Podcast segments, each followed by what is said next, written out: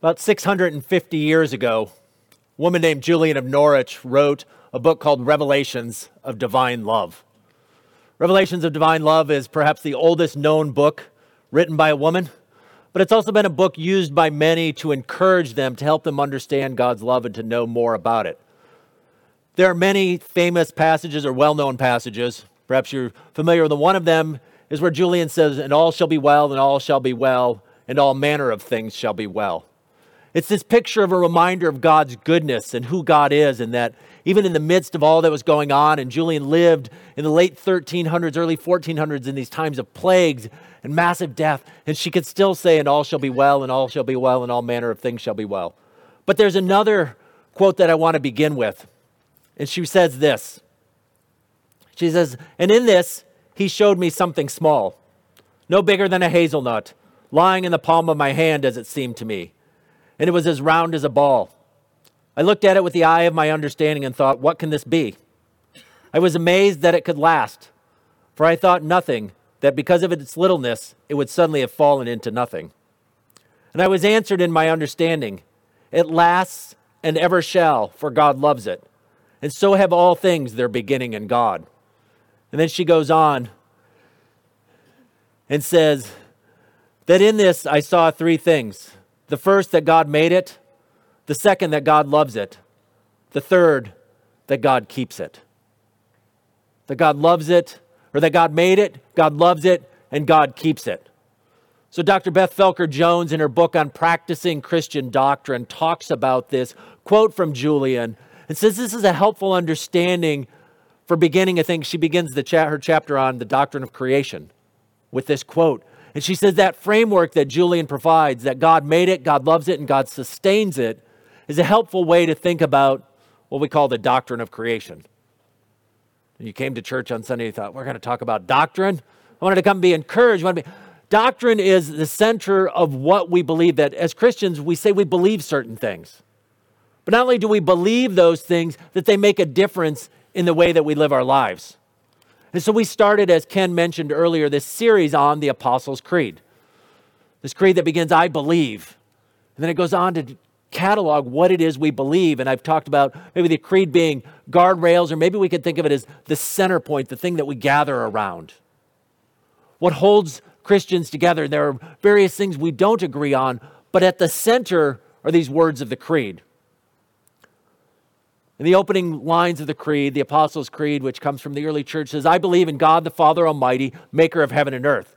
And so last week we talked a little bit about what does it mean that God is Father Almighty? So he's the Father. He's the one who cares for us. He's in relationship with us. But God is also Father, Son, and Holy Spirit.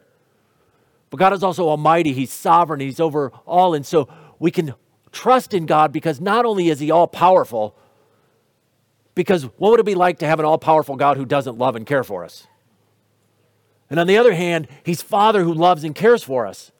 And so he has the love and care for us, and he's able to love and care for us because he has that same power. So I believe in God, the Father Almighty, maker of heaven and earth. And so that's where the next part comes in. And this picture of God as creator opens on page 1 of the Bible. Very first lines of our scripture, perhaps some of the most famous words in the Bible. In the beginning, God created the heavens and the earth. Genesis 1:1. In the beginning, God created the heavens and the earth. And this is this incredible picture of who God is as it goes through. And we're not going to spend all morning in Genesis 1. We could spend a month or two in Genesis 1. And there's all these great pictures of God, and he creates and separates the light from the dark, and he separates the waters below from the waters above, and he separates the water from the land, and then he begins to populate these. He puts the sun and the moon in the sky, and then he puts the birds in the water above and the fish in the water below, and then he populates the land with animals, and then ultimately with humans. And then on the seventh day rest, it's this picture of God creating a space where he can dwell with people, and also a picture of a temple space, a connection between God's space and earth space. All kinds of things loaded in Genesis 1. But at the core of it, it's this picture of who God is and all that he's done. And so when Moses, who we believe wrote most of Genesis, Exodus, Leviticus, Numbers, Deuteronomy, these first 5 books of the Bible, when he wrote this, there was a historical setting. He wasn't writing in a vacuum. He was writing, and he wrote as God gave it to him, a picture of creation. And one of the things that's helpful to understand is when the Bible describes creation, if we were to go back to the time of the writing of Genesis, maybe 1,500 years before Jesus, you would have heard other cultures telling the story of creation. They would have told their understanding of where things came from. And so you may have heard what was called the Atrahasis epic. And the Atrahasis epic tells this story of this pantheon of gods, and there were all these different levels of gods.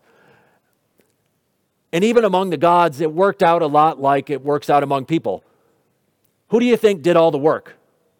The ones at the bottom. Well, what happens when you're at the bottom and you're doing all the work? Who likes doing all the work? Who likes working and doing all the work for everybody above them? Well, so what happened? What do you think the gods at the bottom did? They said, well, we need to put somebody below us to do all the work. And so they created human beings. And that was their understanding of how creation worked, was there were all these gods, and the gods at the bottom were saying, why are we serving the gods? Why are we making the food? Why are we bringing them all this stuff? Let's make somebody who else will do the work for us. Or there was the Enuma Elish, which tells the story of two gods, Marduk and Tiamat. And there's this great battle between them. And ultimately at the end of it, Marduk slays Tiamat, cuts her body in half, and half of the body becomes the sky, and half of the body becomes the land, and the blood becomes people. Not quite as pretty as Genesis 1. But it's this picture of creation. But you see that it's a very different picture of what it's like. And so Dr. Sandra Richter talks about in her book, Epic of Eden, she says this. She says, Yahweh was a God unlike the others of the ancient Near East, who stood outside and above his creation, a God for whom there were no rivals, and who had created humanity as his children as opposed to as his slaves. Thus, I think, this is Sandra Richter speaking, I think Genesis 1 was intended as a rehearsal of the creation event. Well, where else would you start the story? With the all-controlling theological agenda of explaining who God is and what his relationship to creation and specifically humanity looked like. In other words, the Bible starts with this picture of creation because where else are you going to start a story? Where everything comes from. And one of the central reasons that it begins there is for us to understand our relationship to God and God's relationship to his creation. And this relationship of God to creation is all through the Bible. Jan read this Psalm 104, but there's many pictures of that, these celebrations of what creation is like and all the good things about it. And what we realize is this is the starting place. The starting place is the character of God.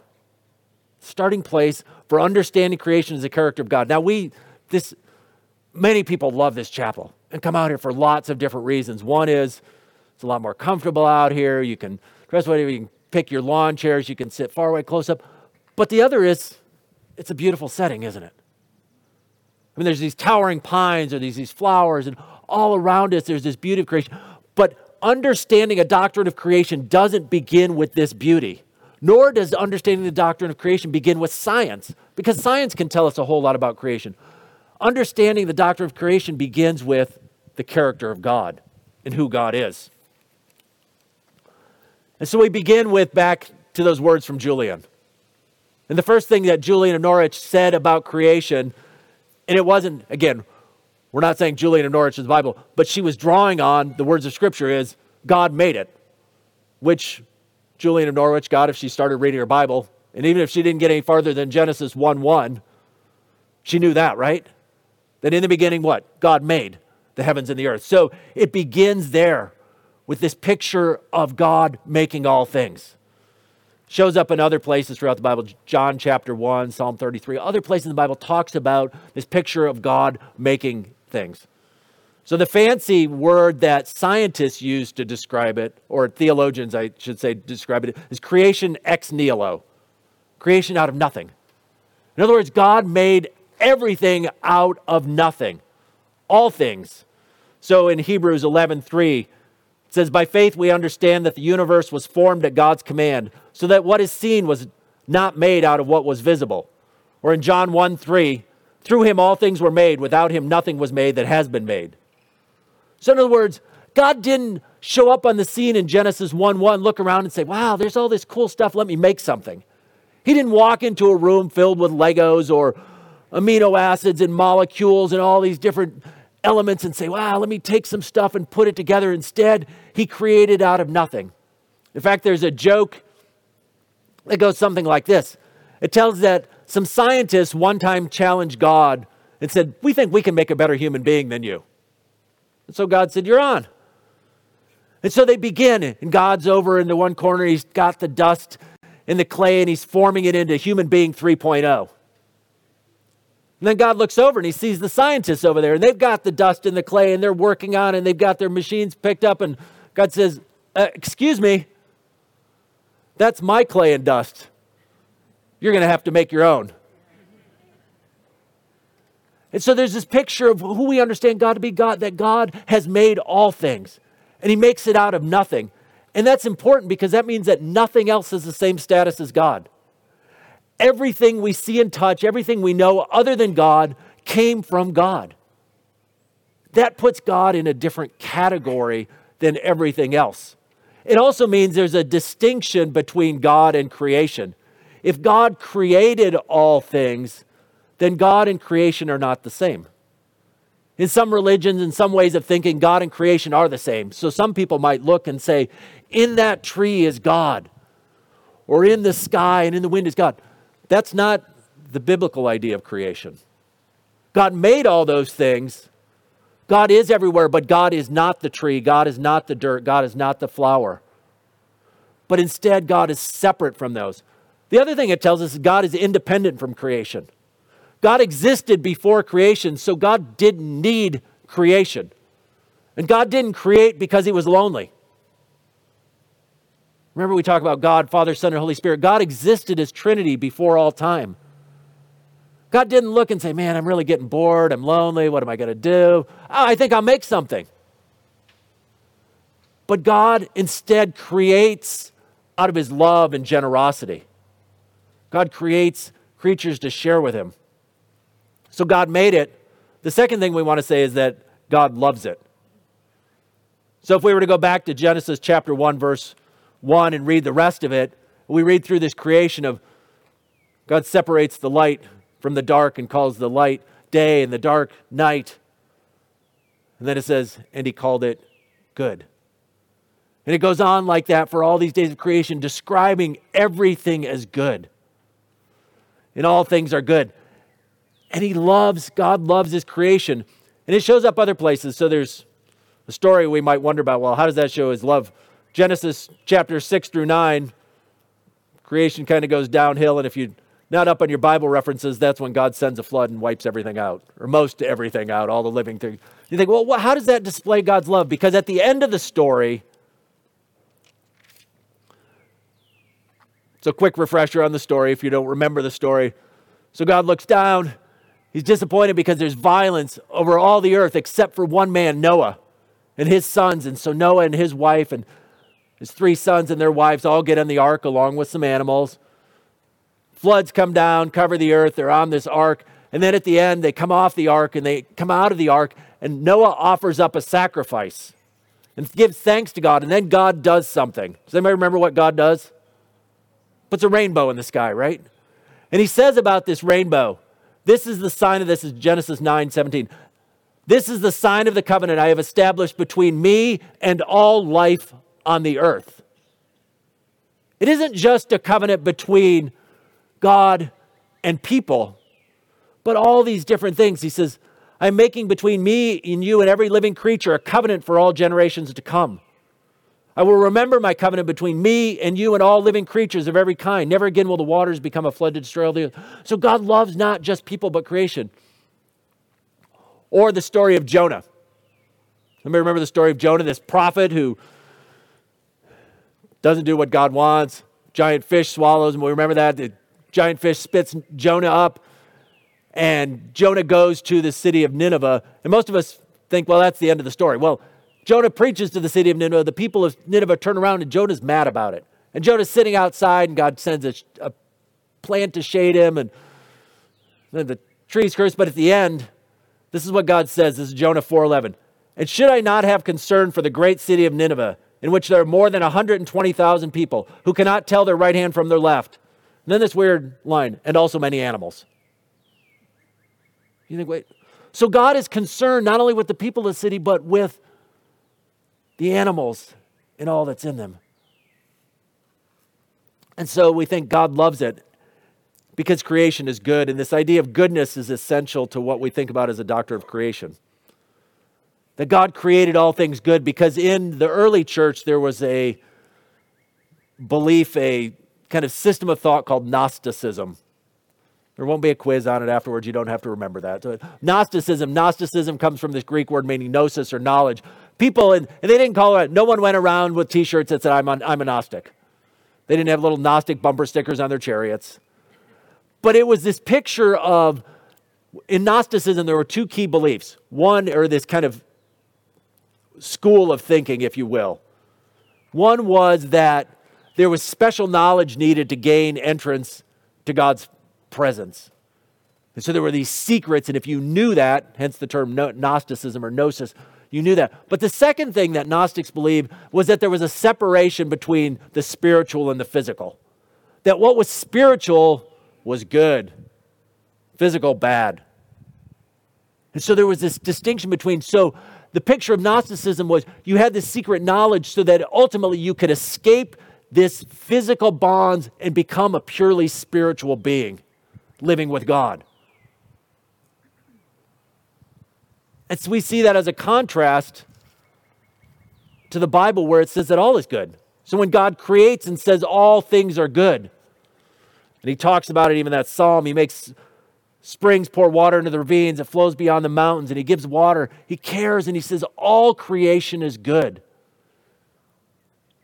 And then it's closely connected with the last one. So remember what we said, God made it, God loves it, and God sustains it. And so in other words, part of what we're saying is that God doesn't just wind creation up. God doesn't create everything, wind it up, put everything into place, and kind of step back and say, okay, I'm going to go do something else. But instead, God is involved with it. And if you were listening in Psalm 104 or earlier, there's these whole lines, all creatures look to you to give them their food at the proper time. Another question for you. Do you think the lions out on the plains are looking around saying, God, send me a gazelle? Something, anything, preferably a slow one so I don't have to run too hard. You know, when the birds are looking around in the morning, they're saying, man, God, just give me some worms, some bugs, whatever. Mosquitoes are flying around. Now, those may be a result of the fall. I struggle still with all creation is good, but somehow it is. And there was one buzzing me earlier. But they don't fly. They don't say, God, send me somebody nice and warm so that I can. No. It says all creatures look to you. So it's this picture of God sustaining. God has created things and he sustains it. It's this wonderful picture that the ancient Israelites had of everything that's happening when the rain falls and the animals have their food. All these things are a result of God's providence or God's care for creation. And there are these implications about what it is, that it's not just good, and it's not just good to know. So if we have a creation that God made, God loves, and God sustains it, that God is making sure all things hold together. And so in other words, if God withdrew his power, withdrew his things, everything would cease to exist. Now that's the big level of, that's what we would call maybe the doctrine. We say, okay, nice to know. We're not taking a theology quiz though. I mean, nobody's going to ask us when we go out on the street tomorrow. And nobody's going to wake up in the morning thinking, okay, I know these three things about God. God made creation, God loves creation, and God sustains creation. But one of the questions we ultimately ask ourselves is, so what, right?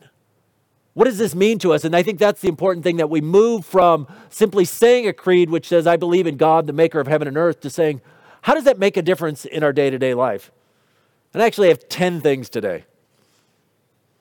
So sometimes you think, like one thing I'm going to take. I got 10. You don't have to do all 10. Maybe just pick one or think about what it is. Number one, if God made all things and he created us, then we're called to be stewards of creation, not possessors of creation. God's the one who makes it. It belongs to God. He puts it into our hands to care for it. And that takes shape in so many different ways in which we live our lives as people. We recognize that the world in which we live, there are limited resources of everything. And so it may be simply a matter of we're practicing good stewardship. We're practicing what it looks like to be a Christian. If we drive down the street, and instead of simply throwing our trash out the window, we keep it and we hold on to it until the next place we can get, and there's a trash can. We're practicing good stewardship when we say, do I need to make those 5 trips to the store today, or can I make one trip and save a little bit of gasoline? When we find something a little more fuel efficient, when we care for the creation around us and how we use water and all those things. So all those are pictures of living as followers of Jesus, as under God, and recognizing that God is the creator of all things by caring for creation. Now, some of us sometimes we think, oh, that sounds like socialism, or that sounds like environmentalism. And you're saying we're supposed to be a bunch of tree huggers. No, I'm not. There's a difference between those things, because for many people will advocate care of nature or creation, but there's a difference. And I want to think about the difference between those two words even. Sometimes we talk about nature and we talk about creation. Think about even using those two different words, how it reflects what we think of. Nature is just something abstract, but creation means what there was a creator who created it. And so as we care for creation, it's taking care of what God has done. All right, that's number one. Number two, we are here because God wants us here. We're not here simply by accident. We're not here simply because of some random chance or whatever, but we're here because God wants us here, which means we have worth and we have dignity. And so do all other human beings. And so the doctrine of creation begins to teach us that when we see other people, they are creations of God. Or as Genesis 1 describes, people created in the image of God. Which means we need to care and love them. And the truth is, it's not always easy to love other people, is it? And sometimes we put people in different categories and lumps, and it's saying no, but we have to think of all people as created in his image, and they're here because God made them, and they have worth and they have dignity. And that all begins with that simple, back to Genesis 1:1, in the beginning, God made the heavens and the earth. God made it, God loves it, God sustains it. And so we're called to love. Number three, that there is a creator means there is meaning. That God created and he gave meaning to things. And in fact, he created us for a purpose. So even in Ephesians 2, it says, for we are God's handiwork, created in Christ Jesus to do good works, which God prepared in advance for us to do. We're created for a purpose. And that purpose finds its fulfillment in Jesus. All right. We're through 3 of them. Can we make 7 more? All right, moving along. Number 4, we belong to him. We're created by God, therefore we belong to him. Sometimes we like to think, I'm my own person. I belong to me. Nobody else controls what I do. It's an illusion. It's a fantasy.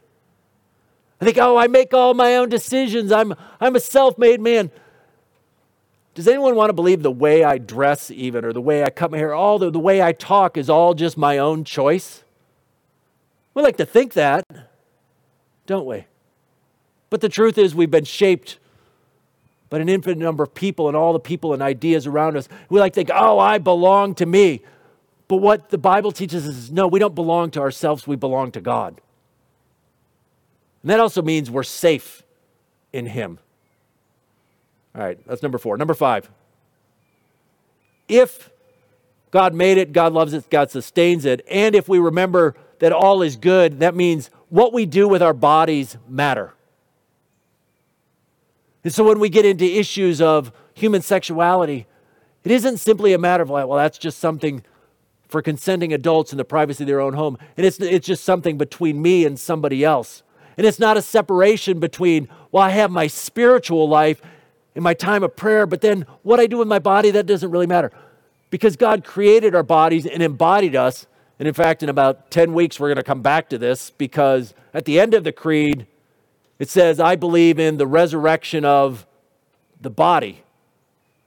In other words, creation has a destination, and that destination is still a physical destination. So what we do with our bodies matter. We can't simply say, that's just, there's these things. And that ties into number 6. We're putting 2 together almost.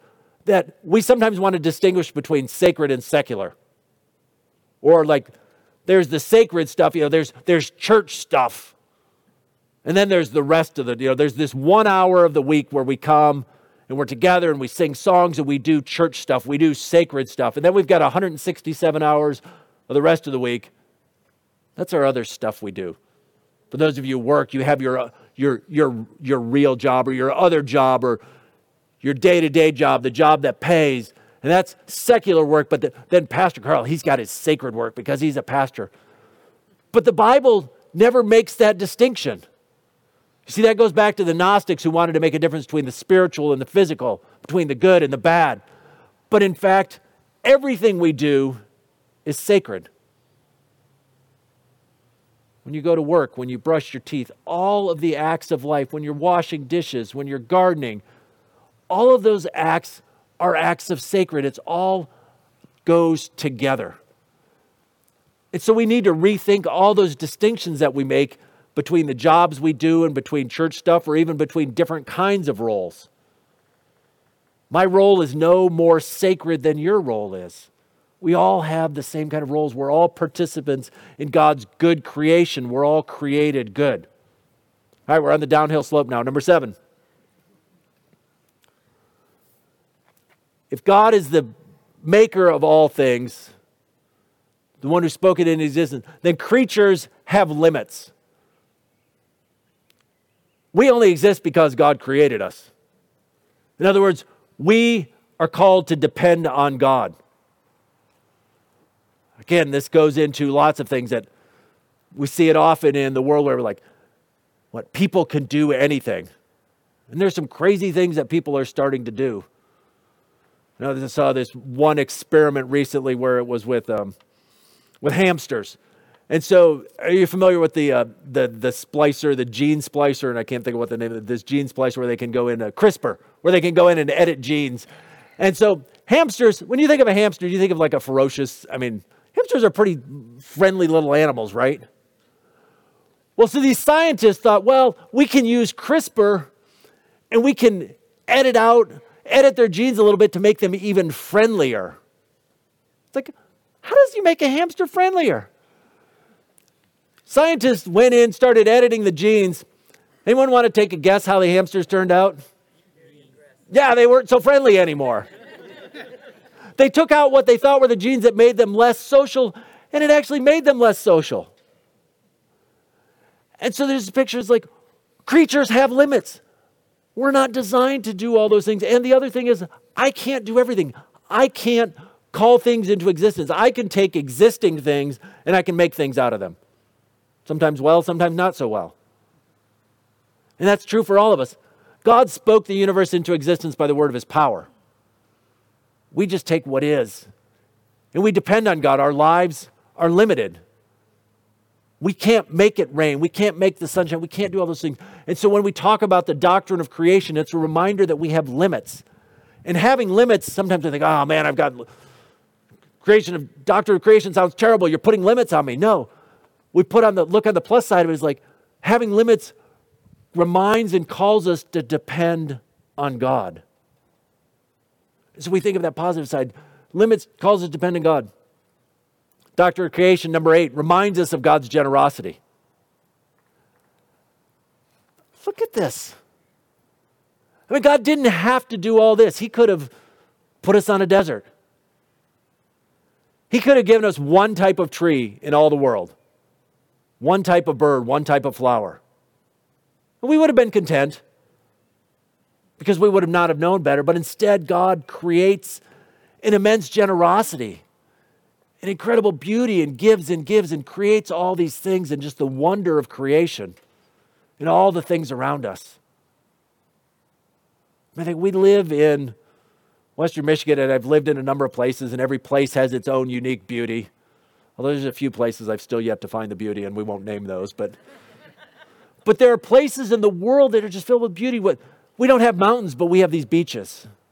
It's beautiful sand beaches, and to be able to sit and watch a sunset over the lake, and we these woods we can walk through, and sand dunes, and all this wonder and beauty. And it's a reminder as we see those things of how good and generous God is. That not only he made us, but he made all that we see. Almost there, two more. God needs nothing, number 9. So Acts 17:25 says, and he is not served by human hands as if he needed anything. Rather, he himself gives everyone life and breath and everyone else. God doesn't need anything. Sometimes we think, oh, I got some important work to do. God really needs me today. Doctrine of Creation says, no, he doesn't. God doesn't need you, but the incredible thing is God still invites you to participate. God encourages you and says, I want you to be a part of it. So when we go and we do things, and whether we're caring for creation or sharing the good news of Jesus or teaching a Bible study or serving the poor or advocating for justice, God doesn't need us. He invites us to do it, but God doesn't need us. But the flip side of that is that love is, he may not need us, but he invites us to. It's like parents who sometimes have their children help them, or grandparents who have their children help them. If you're a parent or grandparent or an aunt or uncle, sometimes having a child help you is more work, isn't it? Because why? You could do it all yourself. In other words, as a parent, you don't need the child's help, but why? Why do you invite the child to help? To learn and to love, to show your love for them. And it's in the same way that God doesn't need us, but instead he invites us to. All right. 1, 2, 3, 4, 5, 6, 7, 8, 9, 10. Last one. When we think about the doctrine of creation, all that we've learned is it ought to call us to praise God. To see the wonder and the goodness and the rest of creation. And remembering we are part of creation, sometimes we make that distinction. Wow, creation's so great. We're part of that too. And so there are these incredible pictures in, like Psalm 104, this whole psalm that goes through, and it starts off with what? Praise the Lord, my soul. Lord, you are very great. You are clothed with splendor and majesty. And then it ends, praise the Lord, my soul. Praise the Lord, because the writer of the psalm has looked around and seen the wonder of creation. But the writer doesn't just simply stop and say, wow, those trees are amazing. I mean, even, oh, there's one line in there where it talks about, they're talking about God creating the sea, vast and spacious, teeming with creatures beyond number, living things both large and small. There the ships go to and fro, and Leviathan, which you formed, to frolic there. It's like, God just created sea monsters. Why? Just so to have some fun out there. Whatever Leviathan is, whatever. Because people, seafaring people, didn't know there was a lot of weird stuff out there. We're still finding weird stuff under the sea, but it's this idea that like God created this stuff just for fun. And as we see the wonder of creation, our family likes going to zoos and to different things, and to see all the different, my kids have a subscription to Ranger Rick, and they're always telling me about these creatures, these animals and stuff, and they're like, oh, there's this thing, the binturong. I'm like, what? I've never heard of these things. All these different animals and wonder things, animals that look like they're permanently smiling or jumping or dancing or whatever they do. And God created all these things, and they're laughing at me because I don't know what I'm talking about, but and God loves them too. So... but there's this picture of God creating all these things, but inviting us to say, when we look at these things, not to just say, wow, not just what a beautiful sunset, but what a beautiful God. Remember, I cut out a cartoon years ago, I was probably in high school, and I don't think you'd even know that there was a comic strip called Ziggy. I don't know if anybody remembers Ziggy. He was this little short guy. And there was just this picture of Ziggy standing on a beach, and the water's there and the sun's setting. It reminded me of a lot of the sunsets I saw over Lake Michigan growing up. And it's just Ziggy saying, yay, God. And it's just this great picture that when we think about the doctrine of creation, that's really what all of creation, all of it is doing, is calling us ultimately to give praise to God for who he is. And so my hope for all of us is whatever you do with all these things, at the end, as you go through your week and as you're noticing things, as you're seeing butterflies or flowers, or if you're walking in the woods or sitting on the beach, that you not simply notice the beauty of creation, but that it calls your mind and attention to the beauty and the wonder of the God who made it all. Then we might praise him. So I'm going to invite our worship team up, and as they're coming up, I'm going to read one final psalm. That's an invitation that this is from Psalm 148. Psalm 148 says this, "Praise the Lord. Praise the Lord from the heavens. Praise him in the highest heights above. Praise him, all his angels. Praise him, all his heavenly hosts. Praise him, sun and moon. Praise him, all you shining stars. Praise him, you highest heavens, and you waters above the skies. Let them praise the name of the Lord, for at his command they were created, and he established them forever and ever. He issued a decree that will never pass away. Praise the Lord from the earth, you great sea creatures in all ocean depths. Lightning and hail, snow and clouds, stormy winds that do his biddings. You mountains and all hills, fruit trees and all cedars, wild animals and all cattle, small creature and flying bird, kings of the earth and all nations, you princes and all rulers on earth, young men and women, old men and children, let them praise the name of the Lord, for his name alone is exalted. His splendor is above the earth and the heavens, and he has raised up for his people a horn, the praise of all his faithful servants of Israel, the people close to his heart. Praise the Lord."